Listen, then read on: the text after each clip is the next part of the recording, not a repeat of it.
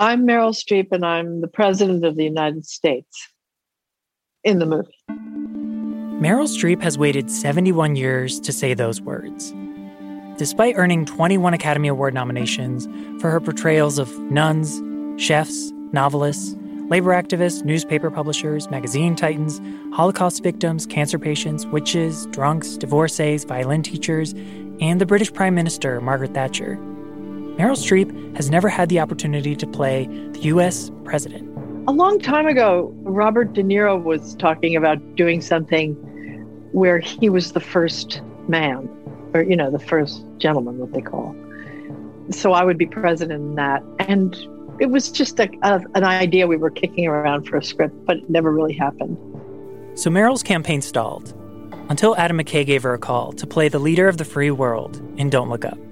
I wanted someone who was like 70% celebrity, 30% savvy politician, and also utterly craven and without shame, but still pretty smart. She's actually quite smart as far as navigating the system. So I did like any other screenwriter would do. I was like, well, of course we'd want Meryl Streep to play this. And God bless her, she went for it. This movie is a satire, so Adam needed her to be an exaggeration of the real thing. President Orlean isn't simply a stand in for a terrible president, she's the stand in for the whole system that enables terrible presidents. I would say that pretty much every major institution over the last 30 years has, to some degree or another, failed us except Taco Bell and the NBA. Those are the only two institutions that have held up pretty well. Taco Bell is going to always deliver strange, hybrid, non Mexican Mexican food that looks really good in a commercial, and I have to try it once. And the NBA, other than that, every institution is crumbling at a preposterous rate right in front of us. And so Meryl Streep's president and her nepotistic chief of staff son, played by Jonah Hill, are stand ins for our broken government. And Tyler Perry and Cate Blanchett are vapid TV personalities, stand ins for a news media driven by ratings. The thing I love about working with Cate is like she she'll start going and then I'll I'll go too. I don't know, we just hit it off. It was like being tickled. To find the funny in the absurdity of these institutions, at a time when nothing funny seemed to be happening in the real world, these actors had to let their comedic freak flags fly and embrace the improv. I was insane, I will say that, on this film. I was completely nuts. This is the last movie ever made. Episode 3 Postcards from the End of the World.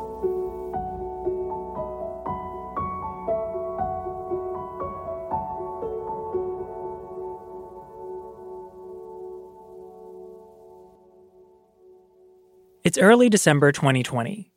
Winter has just blown into Boston, and so has the force known as Meryl Streep. There is definitely a little crackle goes through the crew and the other cast and there's definitely an excitement. And suddenly, every moment that anyone's having, they're not just setting the lights for a scene, they're setting the lights for a scene with Meryl Streep. Suddenly, a day player who has two lines isn't just saying their two lines, they're saying their two lines in a scene with Meryl Streep. We've all heard horror stories that come with some big stars tantrums on set, rules about eye contact. So when an actor as huge as Meryl Streep walks in, some might be bracing themselves. So, what's funny about it is she shows up and she's a giant sweetheart. She's really funny. She's really down to earth. If it wasn't for COVID, you know she'd be giving everyone a big hug. And the first time I meet her at the production office, she walks in with her dog, which just right away, I like anyone who walks in with their dog. Meryl used to be a method actor who became her characters, even offset. She quit this practice after The Devil Wears Prada. Playing the domineering Miranda Priestly made her unable to befriend her co stars, leading to isolation and depression. But Meryl maintains a method adjacent technique. To get in the correct mindset, she gives each of her characters a musical theme. I usually have one thing that I listen to over and over and it's sort of a mantra or something, puts me in the space, the headspace. For the hours, it was opera singer Jessye Norman. For the River Wild, it was Brazilian composer Heitor Villa-Lobos. And for Plenty, it was Fleetwood Mac's Tusk. But Meryl's soundtrack for Don't Look Up wasn't music at all. The news, endlessly the news, because there was so much happening while we were shooting.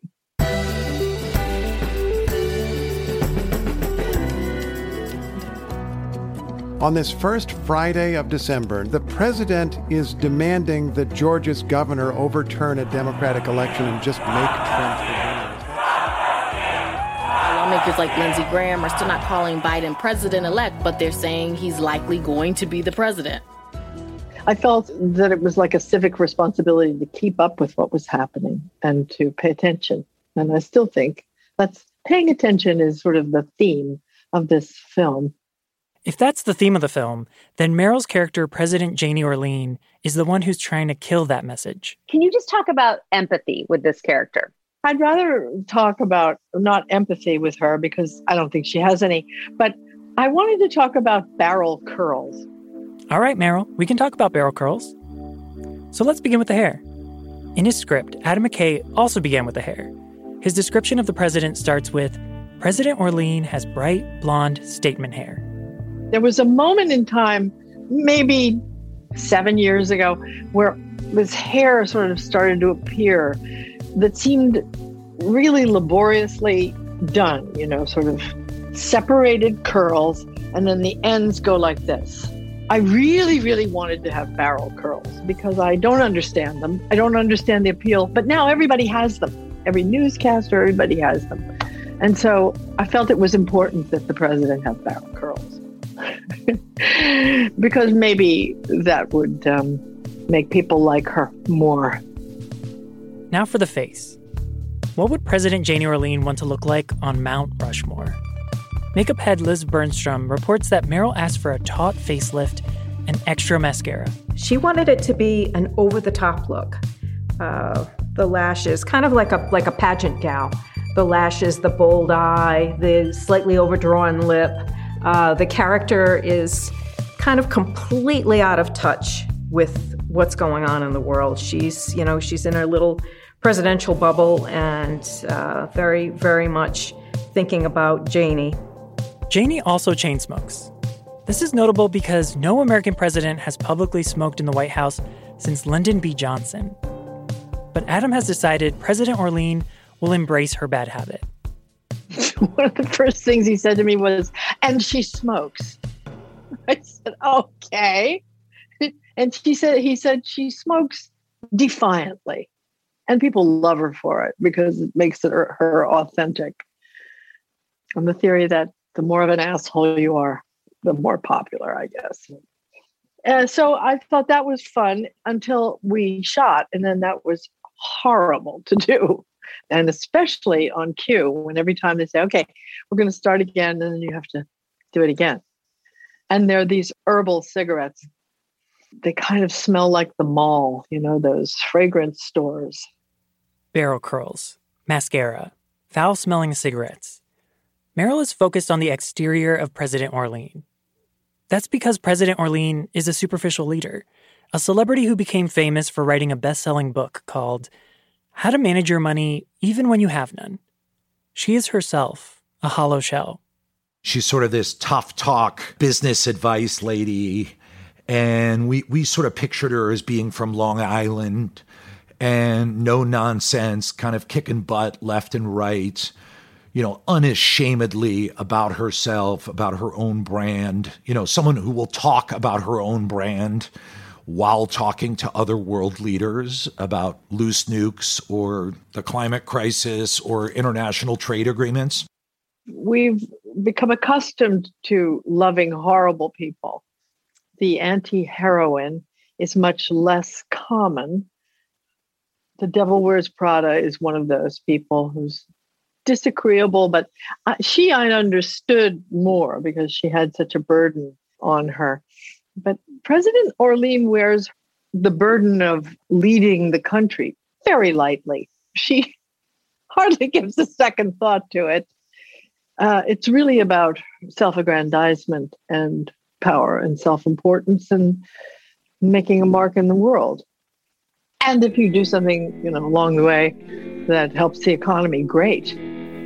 On December 4th, 2020, the 13th day of the shoot, Meryl Streep walks on set as President Orlean for the first time. Over her barrel curls, she wears a red, white, and blue trucker hat that reads, Don't Look Up. She's shooting a rally scene in what's supposed to be a packed stadium. Only in reality, Meryl Streep enters a largely empty stadium with a small group of socially distanced extras, wearing masks and face shields. They will later be duplicated and demasked by the visual effects team to create the illusion of a clamoring crowd. That night, it's just the frigid Boston winter and the snowstorm headed towards town. Meryl's lips keep freezing, making it difficult for her to say her lines. She's forced to take breaks to warm them up. The next night, Meryl appears remotely on a late night talk show where host Stephen Colbert asks about her first days back on a film set. I was so bad. I've been in this, you know, quarantine and I'm, I'm totally alone. And my first scene was uh, entering a stadium full of 20,000 people as the president, my big face on the Jumbotron in front of me. And I just like completely lost it. What's it like to shoot a movie? That sounds remarkably normal. Not at all. No. They're meant to have a big huzzah, you know, make a big noise. But it sounds like. and the whole thing's so eerie and odd and disconcerting. And, and we all have, of course, masks. At the last minute, you take everything off. And the lipstick is all up here. And God, well, I have to pull myself together for Monday. On Monday, it's time for President Orlean to report to the office. That's after the break.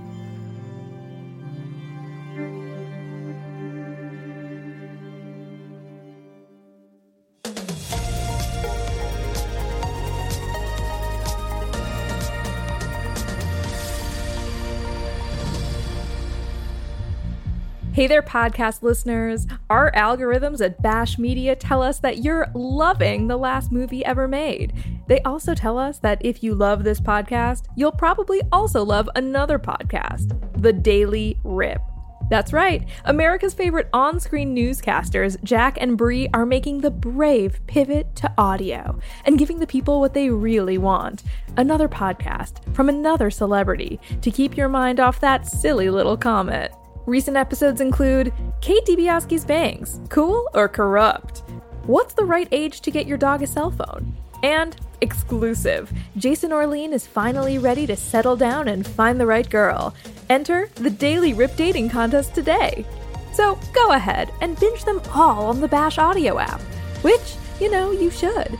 It's not like you have all the time in the world.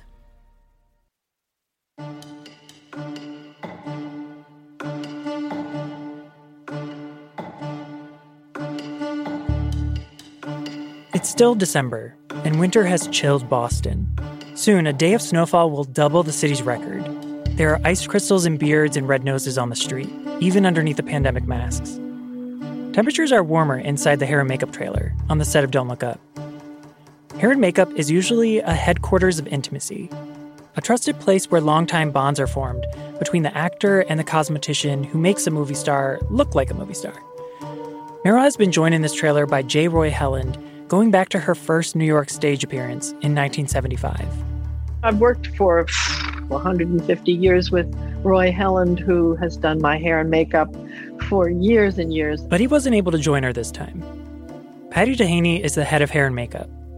Given Meryl's long established collaboration with J. Roy Helland, Patty hadn't planned for someone to cover Meryl. So I had to go into the hallway in the stairwell and quickly call Liz Bernstrom and say, uh, guess you're going to be doing Meryl Streep's makeup. And she's like, what? And I'm like, yeah, and you know, we have a camera test in two days. Which I was absolutely thrilled about. Who would not want to work with Meryl? That person who comes in first thing in the morning, very early in the morning, and touches your face. It's an intimate uh, relationship. And she very quickly uh, showed me her her empathy and her um, heart. Hours pass as Liz and Meryl perfect President Orlean's beauty pageant looks. With time, Liz feels comfortable opening up, and the two begin to really talk. My aunt passed, who had already beaten COVID and then succumbed to pneumonia. So she, you know, she's essentially my mom. Two days later, my mother in law. And then I guess it was probably like seven or eight days after that, my aunt. So there were four deaths in two and a half weeks. I was like, God, this is there's like a black cloud over me. Maybe I should just, maybe I just need to step away. And I had gotten as far as writing my letter of resignation. and that night, I got a message from from Meryl that stopped me. She wrote me the most lovely letter. Sorry. Basically gave me permission to continue and I think it was the best choice. I know myself that you know when when this the earth moves under your feet and you you feel like falling down, it's good to have something um, that matters to hold on to, a little life raft, and um, that's that's true. You you can you can work your way out of it and through it and up over it. Liz decides to stay and finish the film. Later, Meryl surprises her again with her kindness. I don't know how she knew, but I was not expecting her to make such a big deal of my birthday. and I came into her trailer to um, get her ready for the day, and there was just gigantic bouquet, and I thought for sure it was some, you know, it was from production or, you know, somebody in her camp that had sent it. No, it was for me. With a handwritten note and a beautiful bottle of wine. Soon, Meryl must leave all her empathy behind and shoot an important Oval Office scene as President Orlean. I am here on set. We are in the uh, Oval Office doing a camera test. I'm here with Stacy. You can. Uh, I'll shut up for a second. Maybe you can hear the slight din of chatter and work.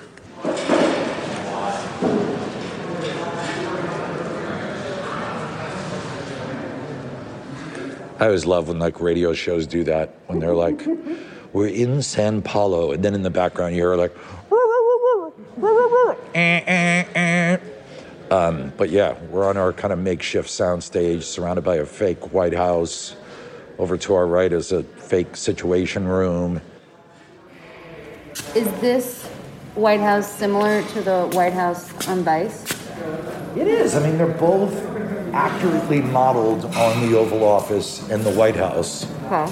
However, we did make this one about 10% bigger because of COVID. And then we have a different president who's in here. So, in the case of George W. Bush, that was a real White House that we were trying to get exactly right. In this case, it's President Janie Orlean, mm-hmm. Who's her own fictional president. So we're trying to represent that character as we imagine it. So then you look at all the other presidents. You know, it's surprising. Obama had pretty extreme wallpaper. It was like bright yellow with stripes. I was really surprised. In the short story, The Yellow Wallpaper, by the American writer Charlotte Perkins Gilman, published in 1892, yellow wallpaper symbolizes a woman driven mad by the patriarchy. To Obama, it symbolized a man aware that his very presence was breaking tradition. What will President Orlean's Oval Office decor say about her? That question must be answered by supervising art director Brad Ricker.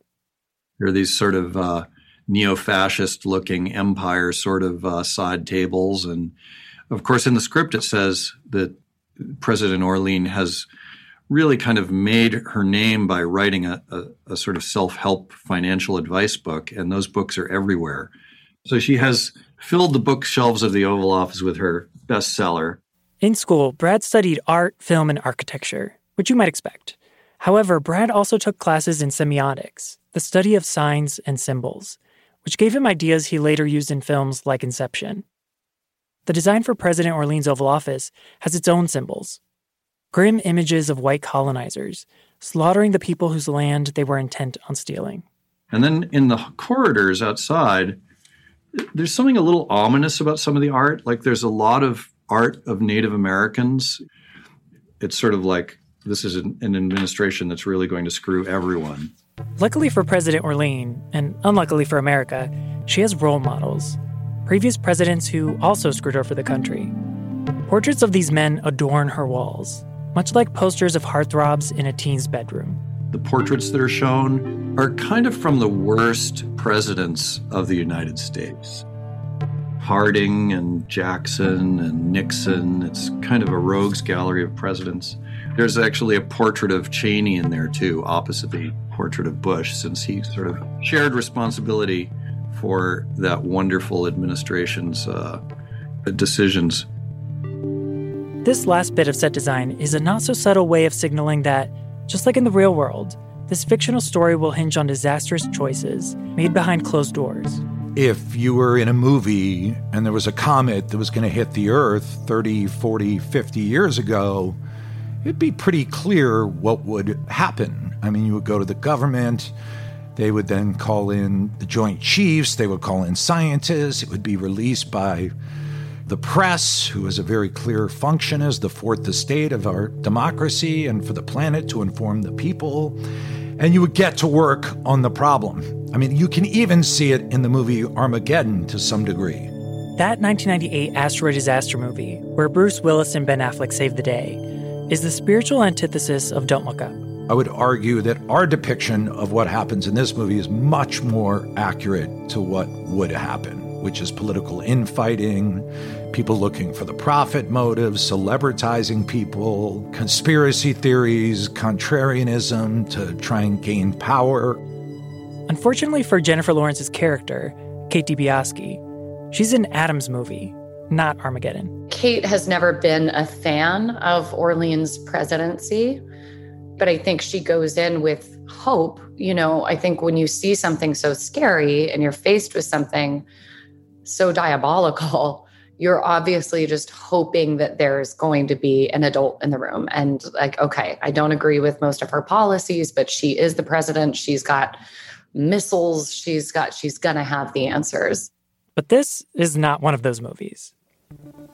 Adam mentioned that once Kate and Randall, which is Jennifer Lawrence and Leonardo DiCaprio, head towards Washington, D.C.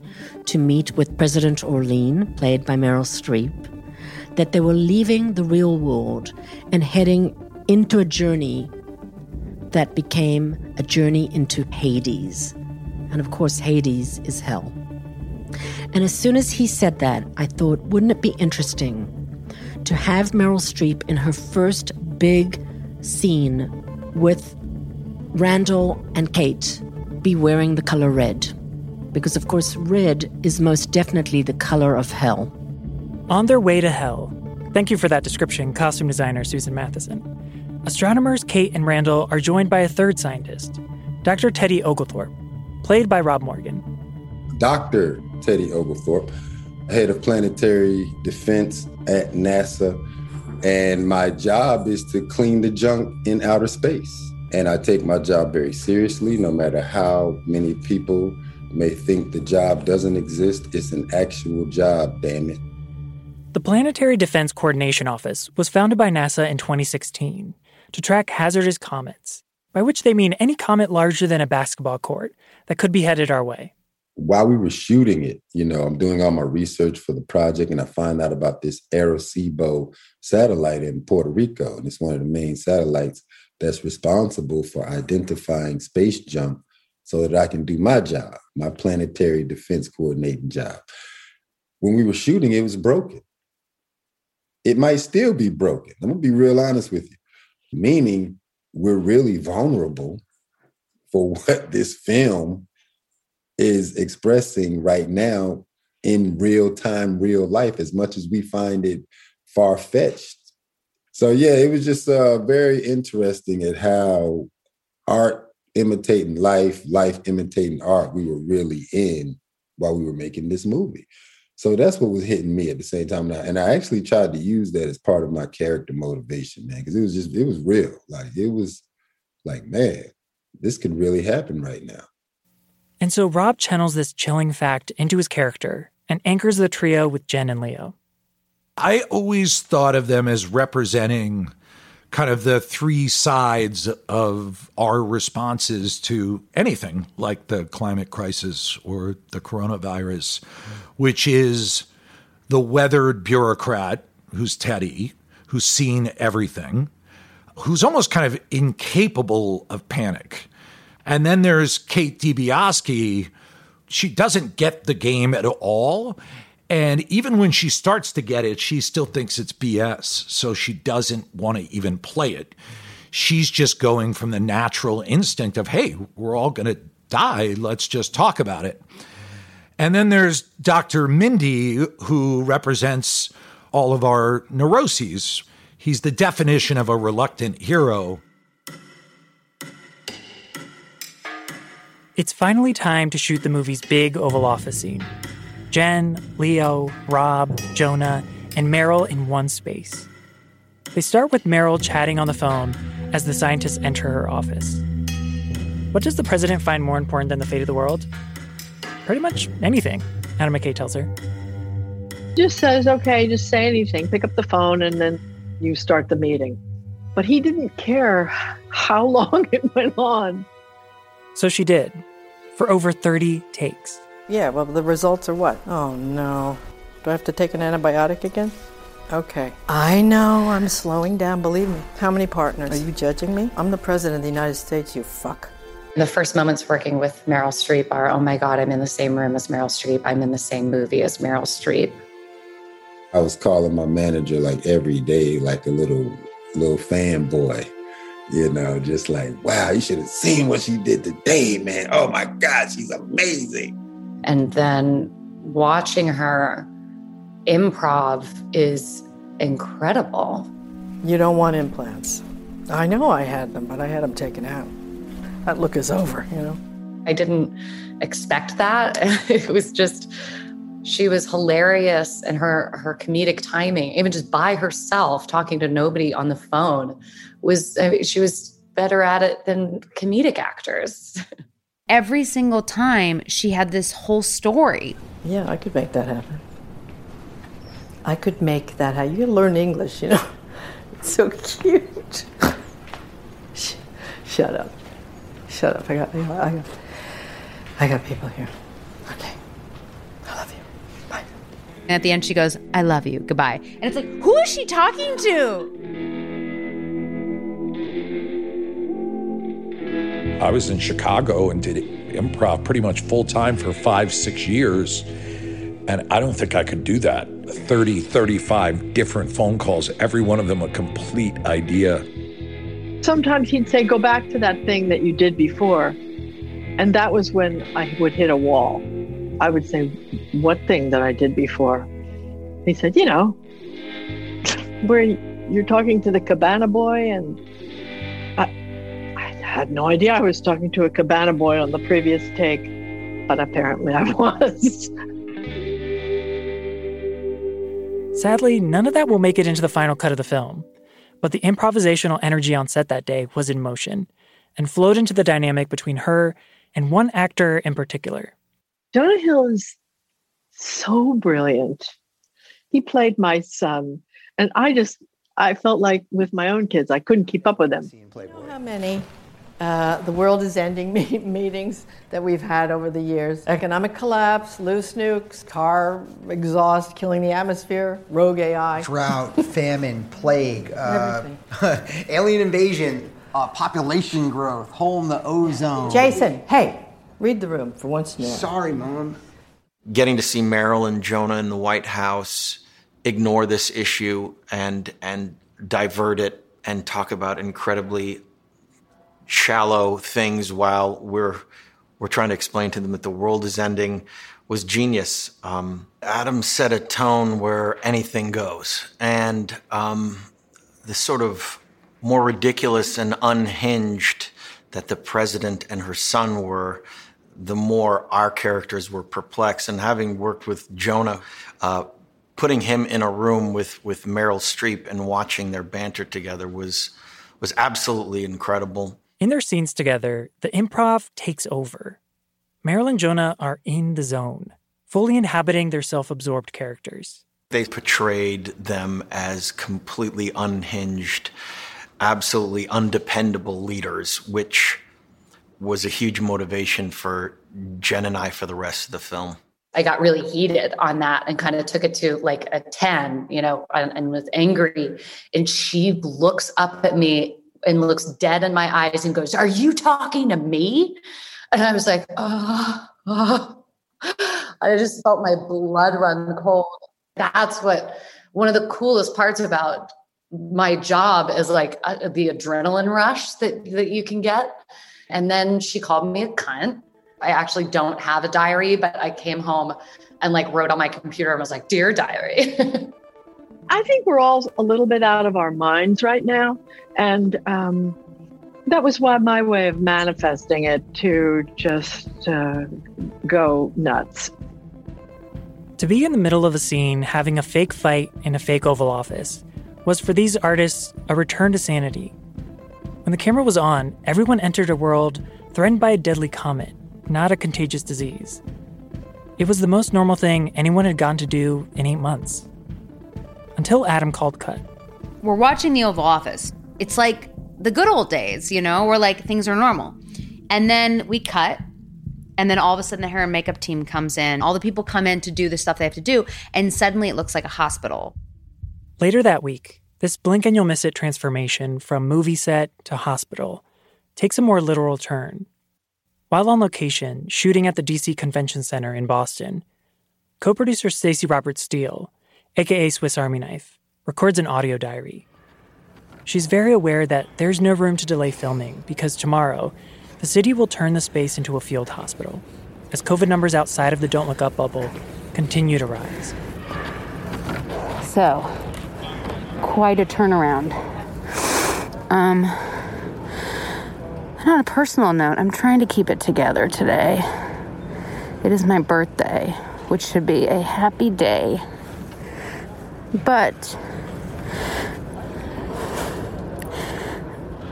I'm just having trouble because my dad died three weeks ago, and I.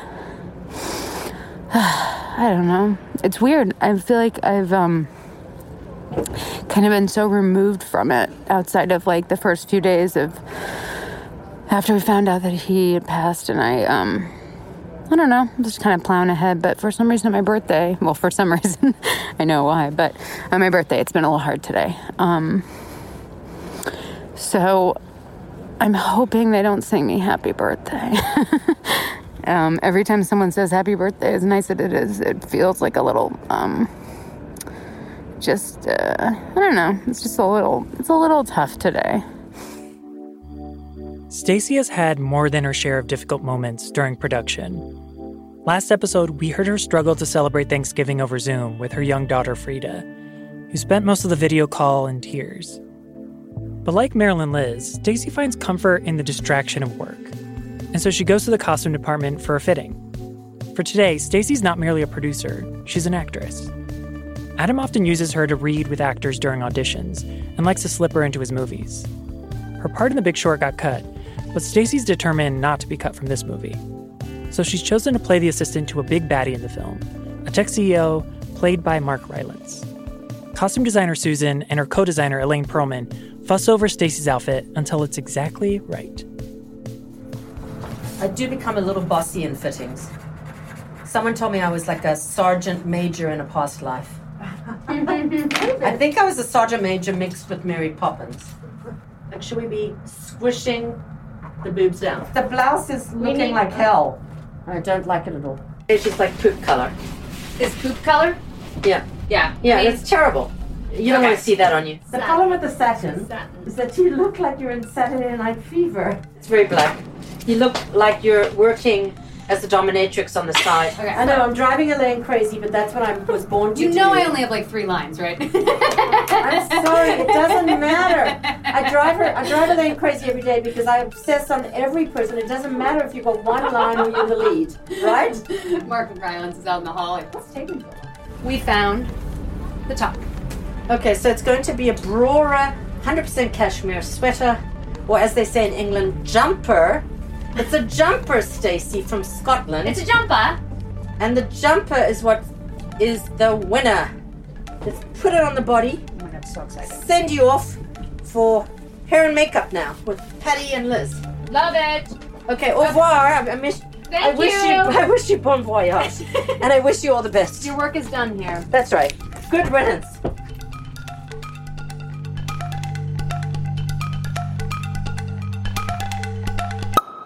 With filmmaking comes stress, and with stress comes wine. Executive producer Jeff Waxman is drinking a glass of Cabernet in preparation for the work ahead. Jeff was never much of a drinker until a few years ago while filming John Wick 2 in Italy, where he fell in love with red wine. It's week nine of the shoot. He may be home after a long day, but he's still hounded by nonstop work emails and phone calls. So simple tasks end up taking longer than usual. So, 9:14. It took 12 minutes to pour wine, so that's good. The Oval Office is wrapped. Now to create something completely different. This week, the rest of the week, we're at the Daily Rip, Yeah. which is a morning show that we created. We built it from scratch because we couldn't shoot in a real studio. So we have many people that have worked really long and hard to build it. So I can't wait to see it. In the world of the movie, Jen and Leo's astronomers leave the White House without any help, so they must turn to the media. In the world of the production, the cast and crew must travel to an unlikely place in western Massachusetts to shoot those scenes. Here's producer Kevin Messick. Our production designer, Clayton, has a knack for figuring out what locations really lend themselves to the sets that we need. And they're not always what you would think. And in the case of the Daily Rip, he found a, Nissan or a Subaru dealership that uniquely had a great vibe and a great kind of the bones for what a TV morning show set would look like. I don't think anybody would have imagined that the car dealership that he found would be turned into this amazing set for Cate Blanchett and Tyler Perry. All right, we're 20 out. Let's uh, make sure that our eye lines, that we're not looking at Jack and Bree, please, all right? And cue the package. Where there would normally be shiny vehicles with price tags, there are now giant TV screens that wind around the set like a coiled snake. In the center is a large stage with a white desk, white chairs, and coffee mugs that read The Daily Rip. If one breathes deep, they can still catch a whiff of that new car smell. This is where hosts Bree and Jack, played by Cate Blanchett and Tyler Perry, will hold court. Bree and Jack are very frivolous and very popular. They are not built for the message that astronomers Kate and Randall need to send. I have friends of mine who work in television news who have just nakedly told me, like, it's really hard for us to cover the climate emergency because our ratings go down when, when you do. And I was like, do you understand how insane that sounds? Like, um, so that's the daily rip. Okay, well, as it's damaging, will it hit this one house in particular that's right on the coast of New Jersey? It's my ex-wife's house. I needed to be hit. Can we make that happen? I will, but in all fairness, I actually paid for the house. Tyler and Kate already seemed like that. Uh, they had that amazing talk show dynamic where they had been working together for you know decades. They had this banter. They had they improvised a lot of their jokes together, and it just made I think the both of us feel completely out of place. I I don't know how much they rehearsed beforehand, but I just remember it being an, an incredibly realistic dynamic, and they were so locked into their characters that uh, it was just uh, pretty amazing to witness. Jack in particular, just trying to get through the day, just trying to make the show, just trying to get through the segments. You know, he gets whatever he makes on these on this show, and that's what his focus is. He doesn't really care. Is there a comedy? Is there not a comedy? Ah, who cares? I just want to get out of here and go get my hot tub, my jacuzzi. You know, I remember Dan Rather talking about that moment where where news started making money, and I think that that's the space in which Brie Evantee lives. She comes from money, and she knows that sometimes you need to bend the truth a little to to keep people's spirits up and entertain them. And um, I think as soon as you enter into that world, you know, the very facts that, that Fox can get away with all of these lib- libelous things because it's it's an entertainment channel. As an aside, Cate Blanchett's right. While the FCC regulates that broadcast channels, meaning ABC, CBS, and NBC, cannot air false news that may cause public harm, this limitation does not apply to cable networks. This limitation also does not apply to actors who are pretending to be cable news hosts. So Tyler Perry and Cate Blanchett are free to improvise whatever the hell they want without getting sued. And wrongly convicted murderer Michelle Weems talks to us about her controversial third place finish on Celebrity Dance Off. So controversial. I thought she would have won. I really did. Yes, well, I still think she's guilty. Adam told Tyler Perry to model his character on actual television hosts. He, he started talking about, you know, he's a cross between um, Michael Strahan and Joe Scarborough and Don Lemon and Anderson Cooper. Adam assumed that Tyler would simply watch these men on TV. And I'm like, okay, well, I know all these people, so let me call them. And, uh, and, and I actually sent them a, a little bit of the copy. I said, can you read this on tape and send it back to me? And uh, Joe and Mika did, and so did Michael. And I was like, okay, I think I got it. Adam was like, you did what? No! Oh my God! Please, I hope they, I hope they weren't insulted. I was like, no, these guys have a great sense of humor, so they get it. Cate Blanchett watched a lot of TV and suffered for her art. I've watched a lot of television news, which I find really, uh, it's like being, for me, it's like being beaten over the head with a, oh, I don't know, with a, with a cross between a salami and a brick.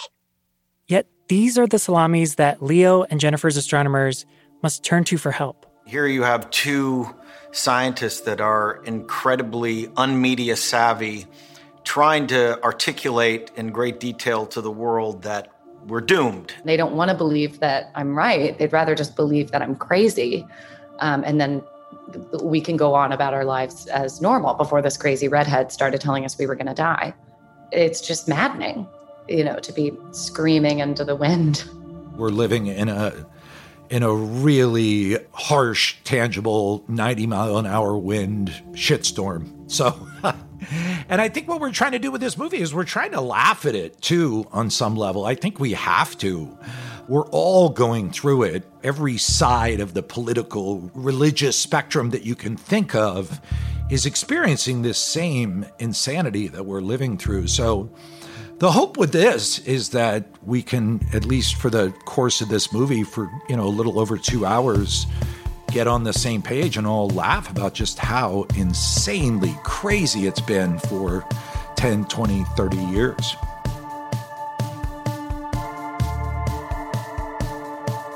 Coming up, what's a catastrophe without a charity single?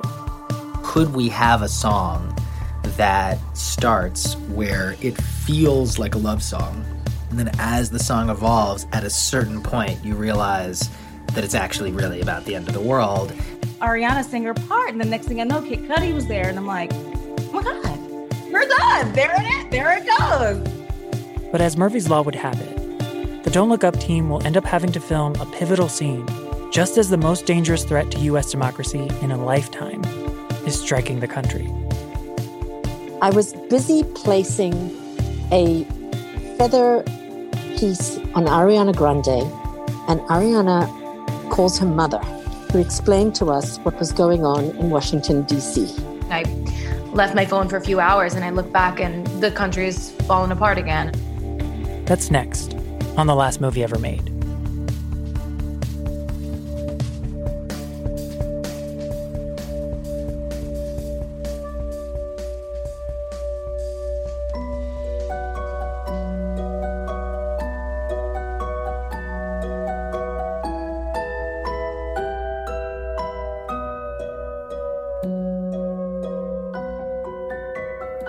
The Last Movie Ever Made is a production of Netflix Film, Hyperobject Industries, and Pineapple Street Studios. It's produced by Emmanuel Hapsis, Gabrielle Lewis, Stacy Robert Steele, Danielle Waxman, Sophie Bridges, and Alexis Moore. Our editor is Darby Maloney. The show's narrated by Emmanuel Hapsis. Our theme song is by Nicholas Bertel. Mixing, sound design, and original music by Hannis Brown, with additional music from Epidemic Sound. The show is written by R. Roosevelt. Fact checking by Charlotte Gadu. Executive producers at Hyperobject Industries are Adam McKay, Harry Nelson, and Claire Slaughter. Executive producers at Pineapple Street Studios are Barry Finkel, Jenna Weiss Berman, and Max Linsky. Don't Look Up is streaming now on Netflix. Follow at Netflix Film on Instagram and Twitter.